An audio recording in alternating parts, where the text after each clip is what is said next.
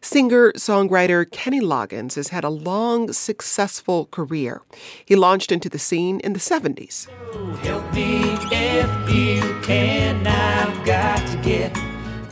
In the early 80s, he took home two Grammys.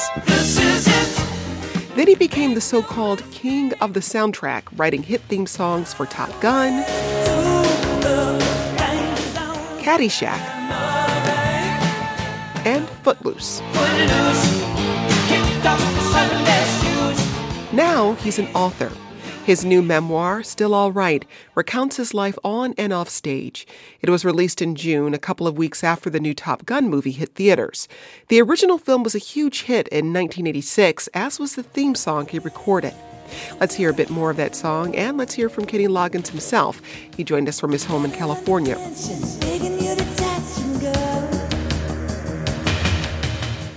So, of course, Danger Zone is in the new Top Gun movie too, and it had a big jump in downloads in the past month.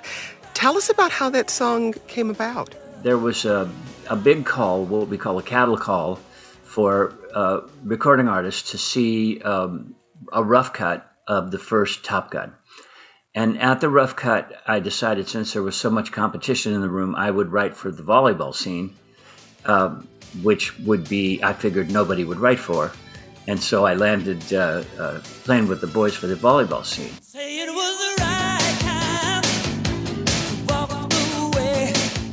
While I was in the studio recording that, uh, I got a call asking if I was available to sing Danger Zone because they needed to dub it into the movie in three days.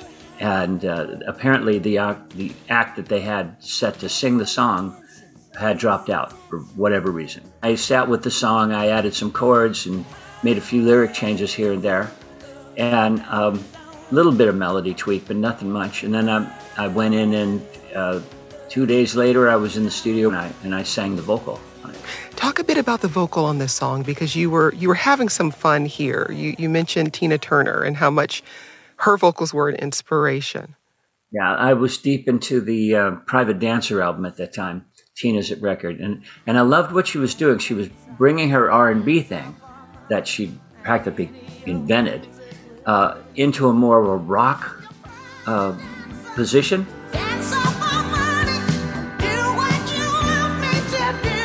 She kind of tweaked the sound of her voice to fit into a rock thing.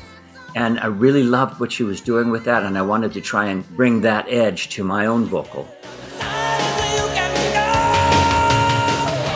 Went to see a screening of the new Top Gun Maverick film, and I have to tell you, as soon as that song started to play, there was a woman sitting next to me, and she just went full fist pump mode. I mean, she was she was super hype about this song. What do you think it is about about that song and that soundtrack that just still resonates with audiences today? Well, I think the the power of the movie. Uh, is is within that the power of that song. The two are inseparable now. Uh, there was a period of time where I tried to reinvent Danger Zone to be more about, you know, extreme sports or some kind of, you know, to be less militaristic. Uh, obviously, you know, because when CNN started using it as the background music to bombing Iraq, I was uh, uncomfortable with that, to say the least. So I wanted to reinvent it. But now that I can see that the song and the movie are inextricable and they really one one enhances the other, obviously. So what is it about this stage of your life that made you want to, to publish a memoir? You know, I've been putting it off for years. Um, that I'd been it had been requested by publishers for at least ten years, and um, and I just felt like I didn't want to write it until I had a full story. And, and as I came closer to thinking about um, some version of retirement, whether it's probably just to lighten up on touring, maybe to just a few a year or something, you know, because I've done it since I was 21. And I thought, okay, well, this is coming to a close, and maybe this chapter's coming to a close. So maybe it's time to write one. I've been reticent because I always felt like writing a memoirs was like closing the book and, and closing the story, and suddenly I can be done. And I'm not, I'm not thrilled about the idea of being totally done, but I um, I want to stay creative. I want to stay, you know, doing what I do, writing and recording, hopefully, to some well, degree. Well, let's go back to, to the beginning of your career. You wrote this song, Danny's song, when you were just 17. Even though so in love with honey, and everything will bring a chain of love. And in the morning when I rise, you bring a tear of joy to my eyes and tell me everything's gonna be alright. Oh, that song became a hit in 1971 when you released it as a collaboration with songwriter Jim Messina. And we'll get back to that very successful partnership in a bit. But this song is about your older brother, Danny. Why did you write the song for him? he had uh, joined Volunteers in Service to America, VISTA, in 19 probably 66. It was there that he met his future wife. While in Danville, Illinois, they, they had a baby, and so he wrote me a letter about his new life, told me about this child that he had, and it was the first I'd heard of it. It was a, a, a reflex reaction for me to write a song, you know, inspired by that letter. So there are lines like, He will be like she and me uh, that was you know taken from the letter, things like that. Mm-hmm. What led you to first pick up a guitar? um, I I was attracted to the guitar as early as the seventh grade. Um, I I don't know. I had a feeling that it was something you know that I wanted to do, and this was obviously before folk music or or or the Beatles by any chance. And I just uh, had a sense that it was something that I could do, and I wanted to try and get into it. And then gradually, uh, it became a way of me expressing myself. I was in a uh, two Catholic schools, one after the other, first one through eight, and then on into high school. So there were there were rarely girls involved in my life, especially in high school. It was an all boys school, so girls became that thing that is from another planet that I don't know how to talk to. And because my, I have two big brothers, but I have no girls in my family.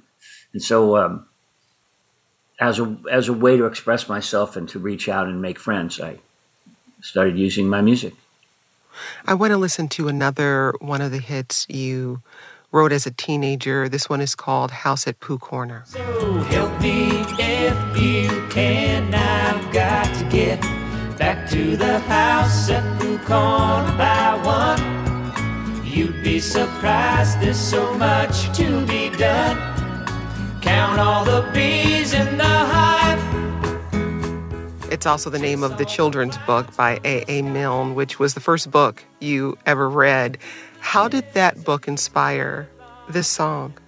I think it was because I was uh, about to graduate from high school, and um, I felt like I was reminded of the last chapter of House of Pooh where Christopher Robin leaves the Hundred Acre Wood. And I thought, well, this is this is me leaving the wood, and so I sort of wrote me into the story for the lyrics of the song, and uh, it was a farewell to childhood. Now, the song was close to never getting released because of copyright issues with, with Disney. Well, I, I, I, never actually thought about that before. You know, I didn't know that that sort of thing existed, and um, and I, I obviously had the song. It was one of my favorite personal songs that I'd written, and uh, I played it for a band called the Nitty Gritty Dirt Band, uh, and they wanted to record it on their Uncle Charlie album, and then they called me and told me that they couldn't do that because the Disney lawyers had been contacting them saying cease and desist and uh, and I was disappointed about that. And my friend Doug Inglesby was a close friends with uh, Marnie Walker, who was the daughter of the CEO of the Disney Corporation. And uh, in concert, I tell the story that that the girl I was going on a date with that night said, "Oh well, Disney lawyers, let me talk to Daddy about that." But that's me cheating the story for laughs. The story was really that that Doug took me over to uh, Marnie's house. I met her father, who was the CEO of the Disney Corporation, and played House of Corner for him. And he said, "Oh, I'll call off the docs on Monday, so don't worry about it." What a what a fortunate happenstance! oh, it's a legacy piece of my entire career. We're listening to my recent conversation with Kenny Loggins about his new memoir, Still All Right. I'm Jen White. You're listening to the 1A podcast where we get to the heart of the story. To join future conversations, have your questions answered on future topics, or just to let us know what you think, tweet us at 1A. Chase all the clouds from the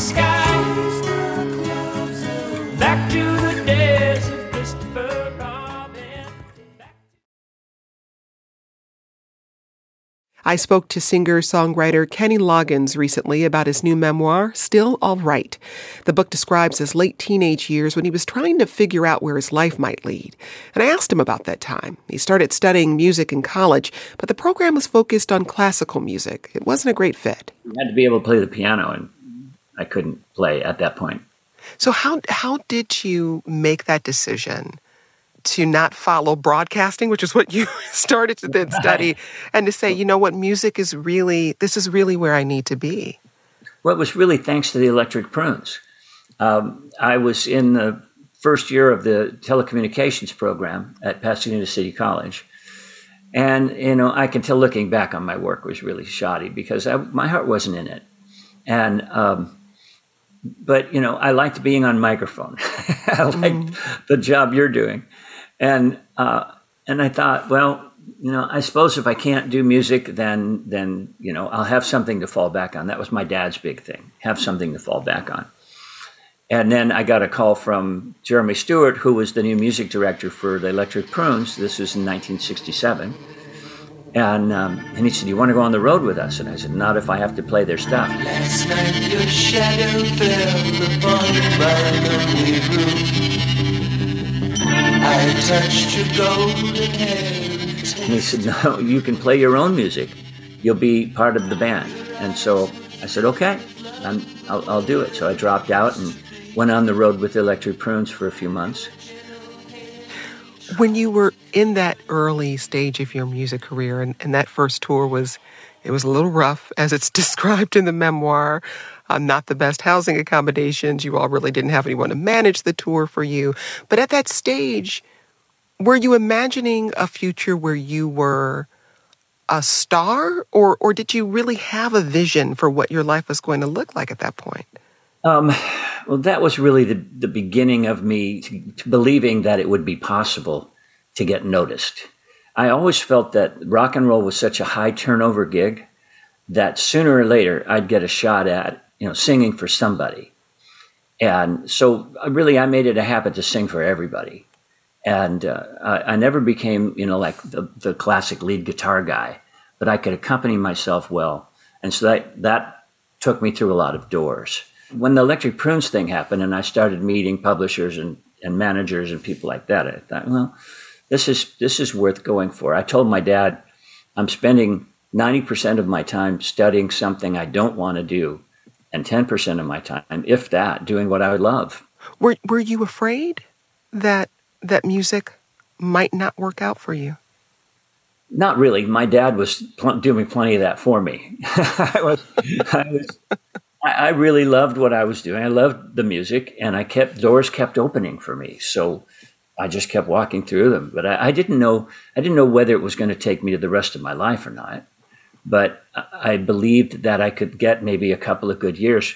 When Loggins and Messina first hit, my business manager said the average age span of the acts we handle is three years. So let's just stash as much of this money that's coming in away as possible so that in three years you can move on to something else if you need to. Hmm. And I just never had to move on. So you you wrote House at Pooh Corner when you were a teenager. You then released a new version of the song in 1994 called Return to Pooh Corner, and it contained a new verse. Let's take a listen. It's hard to explain how a few precious things seem to follow throughout all our lives. After all said and done, I was watching my son sleeping there with my bear by his side. So I tucked him in, I kissed him, and as I was gone, I'd swear that old bear whispered, Boy, welcome home. Believe me if you can. I finally come You revisited that song at a very different stage of your life than when you first wrote it. Why did you Why did you want to come back to it?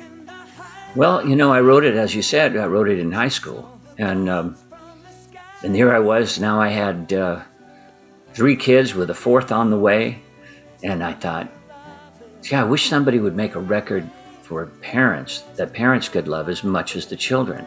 Because now I'd been through a few years of Barney, and I thought, oh my God, they're going to send me back in. And, and suddenly it struck me that I'd been singing bedtime songs to, for my own kids for a few years. And I actually had a repertoire, you know, and things that most people wouldn't consider children's songs, like Love by John Lennon, you know, which works really great a cappella. And it sounds to me like a piano class that he took and then wrote a song around it. And uh, I figured there's probably a lot of artists who've written one or two songs for their kids. And of course, the classic Disney movies had some great songs in them. And so I just started doing some research and realized that this is something I could do. And I think to, when you listen to what's out there children's music wise, because the sales are low, most of the production value is low because they're trying to keep the cost down.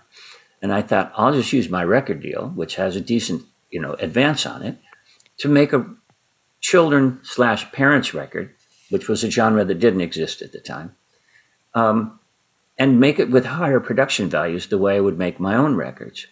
And but keep it simple because what I recognized in my own children was the simplicity really speaks to a child. And so I, I pieced that together and, and it, it's worked really well. How does that recording process for you change though when when the audience, at least a big part of the audience you're imagining uh, are, are your your kids? Yeah, well, like I say, the main thing I want is to keep the recording process simple. You know, so I'm I'm using more acoustic instruments. I realize drums are going to wake up a child, so I rarely ever use percussion on these pieces and just kind of keep them to. I found that strings was in the way. Strings was too much, so I used accordion instead, and put accordion through reverb, and and you end up with a much more organic, you know, mandolins and and acoustic instruments, much more organic, simple sounding record. And emotionally, is it any different for you? Well, yeah, I think because um, I am doing a lot of covers. I'm doing a lot of other people's material, so uh, it's coming from a different place. Uh, emotionally, keeping in mind who I'm singing to, and it's probably like, for example, it could be you and your daughter alone in that room. You've got one light on. It's it's bedtime. You want the child to go to sleep, so I pace the record so that it becomes more and more peaceful as it goes through. And I also found inadvertently that music that relaxes the mother will usually relax the child. It goes in both directions, right? Because if the child is really amped up, the mom is going to be somewhat amped up. So I was really aiming at that image as I produced the record. So Highway to the Danger Zone definitely not a pick for for this album. not even not even an acoustic version. well, I'm curious how that song and, and really others from your career have served as touchstones in your life. Uh, has your music taken on new meaning as you as you've played it over the decades? Hmm. Well, you know, a lot of interviews that I do, they talk about the different stages that my music, the different genres that my music has crossed through and stages. And I know I blame my brothers for that because I, I've always been a moving target. I, I can't seem to hold still. Like when I did Footloose and the record company went, thank God you finally hit something you can hold still on. and I went, well, I really can't. like, it's not that I don't want to. It's just that, you know, I keep having to move on. And so I just follow the muse wherever she goes in the 70s, you released music with Jim Messina as Loggins and Messina, and the duo sold more than 16 million records. You had hits like this one from 1972. It's called Your Mama Don't Dance. It's all because your mama don't dance and your daddy don't rock and roll. Your mama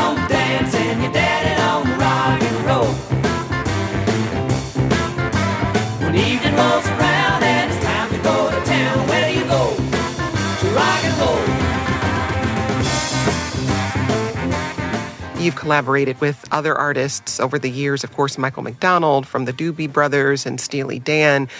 What have you learned about when a musical partnership works and when it doesn't? Well, um, you, you, can feel the difference when there's a synergy um, with the writer or writers. Ideas start clicking really quick, and I find that there's a free flow of energy and ideas that that keeps things interesting and moving, um, and you usually end up with something that you're really pl- pleased with. That's when that's when a collaboration is working. When it's not working, there's not much of a flow. There's not much back and forth happening, and um, and that becomes very frustrating for me. I, I find that I'm often in the role of being the one who keeps track of every little idea that comes into the room. So I'll, I'll keep uh, either my phone or a tape recorder nearby, and and try to log what's coming through. I worked with a, a young Israeli girl a while back who had a really um, interesting sense of melody. And so we had some chord changes. I put her in the vocal booth and she just started, I said, sing whatever comes to your mind. And she came up with melody lines I never would have thought of. And, and so my job then became to distill those ideas into what would be a song. And that was easy. But even when I'm writing with Michael McDonald, let's say, Michael will go into a trance and just start singing things off the top of his head. And I'll say, "Oh, play play that thing again." Forget about it. He has no idea what he played. so I have to record everything and say, "Check this out. This was a great idea." And so I, I'm I'm bouncing those things back. And at the same time, when I hear something that excites me, my imagination's going off into a melodic line that would be the next logical thing.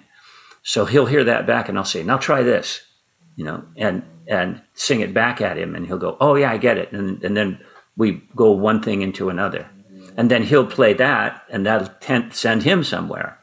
So that our melodies always come first. Well, in 1980, you and Michael McDonald won a Grammy for Song of the Year, and that song was "What a Fool Believes."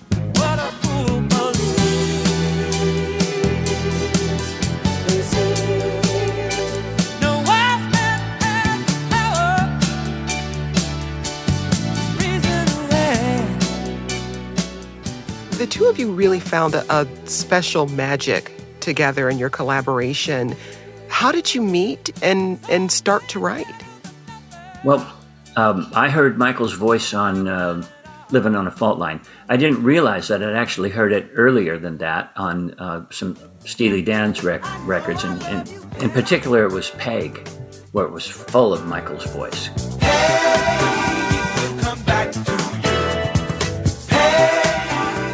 Decided that I had to find out who this guy was and find catch up with him and see if he was into collaborating. And luckily, he was. Um, so we went initially through the managers, and we found each other. And then I went to his house in uh, Encino. I was unpacking my guitar from the trunk of the car, and uh, and the door to the front door to his home was open, and he was trying out ideas for his sister and he played the piano line on What a Fool. Da, da, da, da, da, da, da, da, and he played that piano line, and then he stopped. And he'd been humming along with that piano line, and my imagination kept going. And I heard the next section of the song. And so I, I knocked on the door, and we said, hey, how you doing, how you doing? Got through the pleasantries really quick because I said, okay, what were you just playing? Because I love that thing, and I want—I think I know how the next part goes. So he ran over the piano and played it, and I hummed what I had, and just like I described, that's how we started on that tune.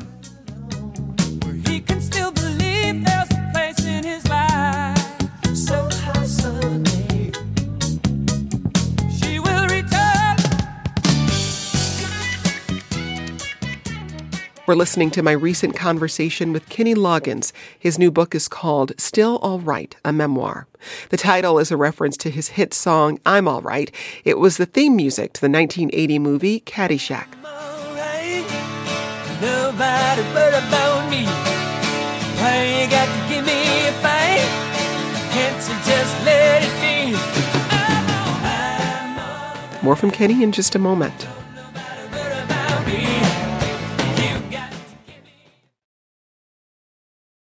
Let's get back to my recent conversation with singer songwriter Kenny Loggins about his new memoir, Still All Right. In it, he writes about how collaborations have led to some of his biggest hits. So I asked him how writing music with someone else differs from writing alone. It's dramatically different in a number of ways. Primarily, the reason I started collaborating was because I started imagining things. I say I call it hearing things that I couldn't play. Then one thing led to another, and I discovered that I was writing in a completely different style when I collaborated. That to be a good collaborator, at least from my point of view, you have to be able to, to empathetically become the person you're writing with.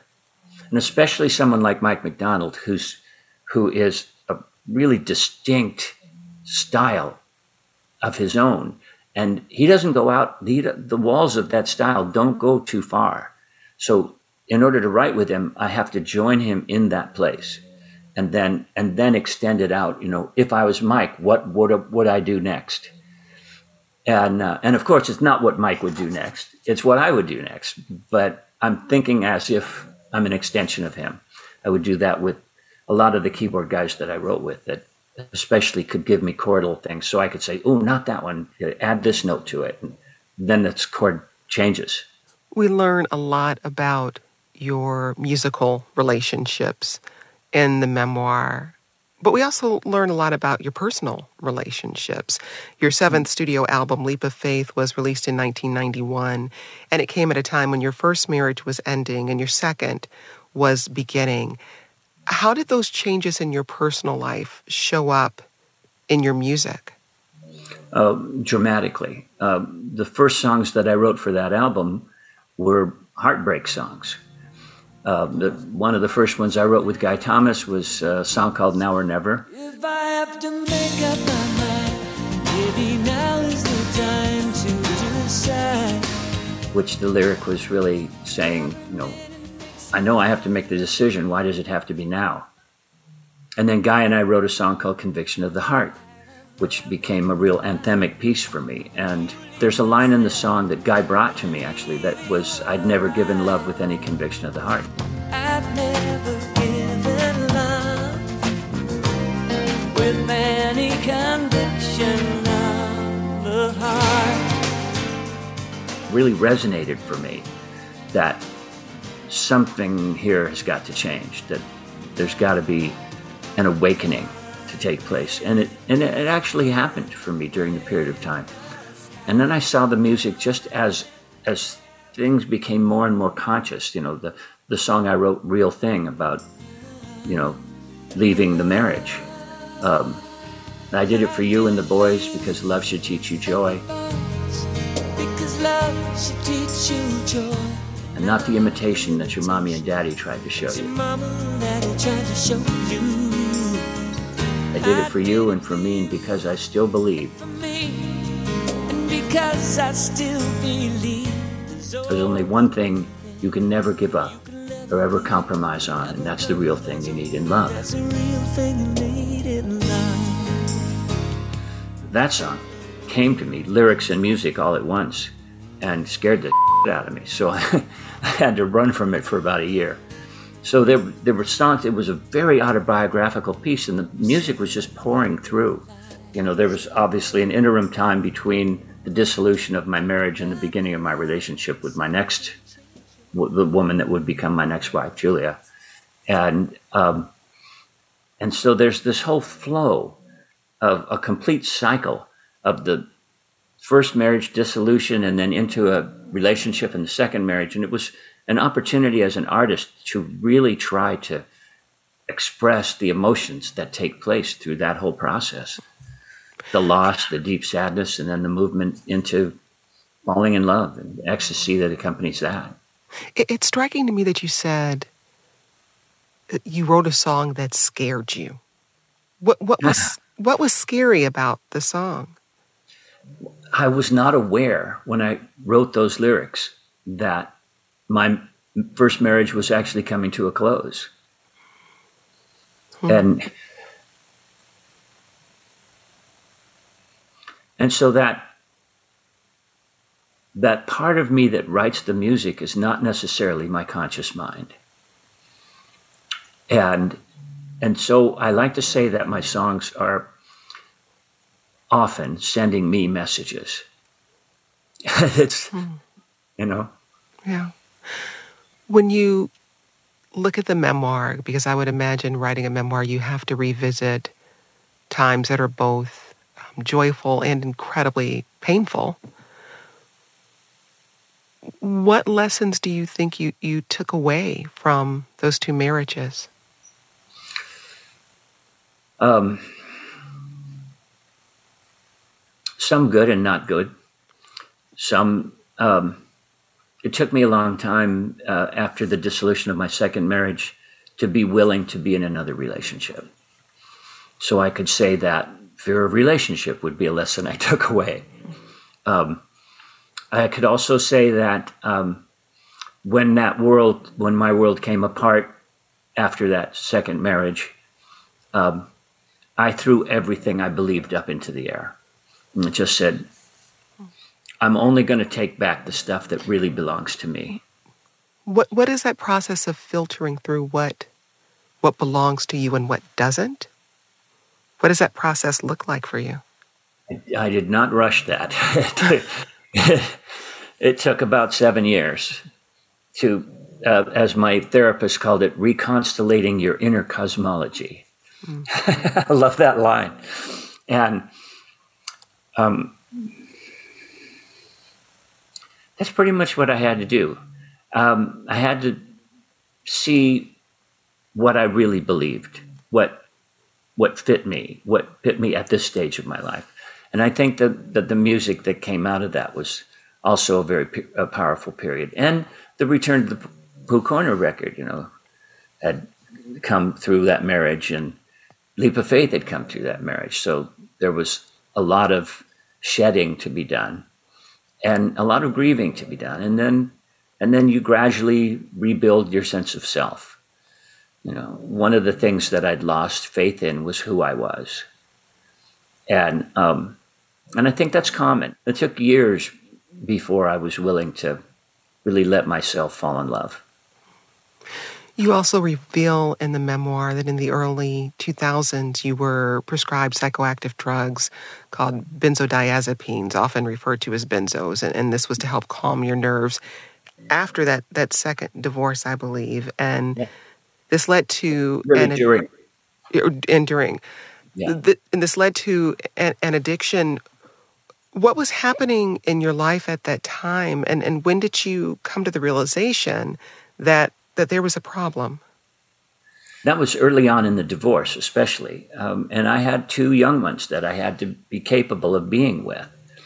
And, um, and so, um, because my nerves were shot, the doctor gave me benzos so that I could be a functioning dad. You know, not not a zombie by any means, but just you know somebody who could get a meal on the table. And um, and that went on for a couple of years, you know, because once once you're addicted, getting off of it is extremely difficult, and it just seems like well, maybe it's easier to just stick with it.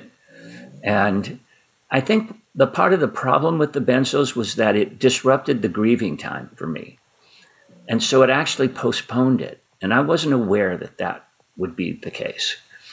Uh, I figured I'll just grow through it you know, and so maybe I'm get a little bit of help from the benzodiazepine, but I'm uh, my dog is asleep. Okay, I was wondering if I was hearing. he keeps distracting me. It's a snorer. So, yeah. I have two at home as well, and every now and then I'll hear an errant snore, and I'm like, okay, who was who was that? It, He's in the room. The dog. um, oh, yeah. Well, I want to talk about a song you wrote after visiting your father. He was getting ready to go into surgery. And uh, this is another song you co wrote with Michael McDonald. It actually won a Grammy, this one for a Best Male Pop Vocal Performance in 1981. This is it.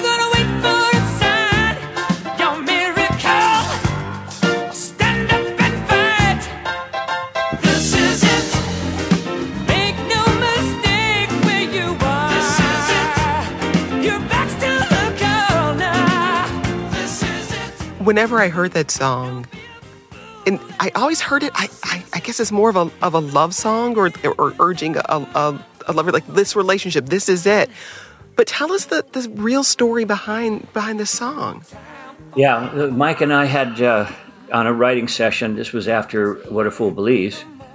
Uh, we started working on this melody, and the melody came through with opening line was um, there have been times in my life I've been wondering why, and then a little melodic piece in the middle. You think that maybe it's over only if you want it to be, and we were thinking maybe it's over was referring to relationship like you did, and then uh, my dad went in the hospital, and I, I visited him in the morning of the surgery, and he and I had a talk, and he was trying to convince me that he was prepared to die on the operating table, and that pissed me off because I felt like, well, you you have a say in this. You, you know, your attitude that you take in will have a lot to do with determining the outcome.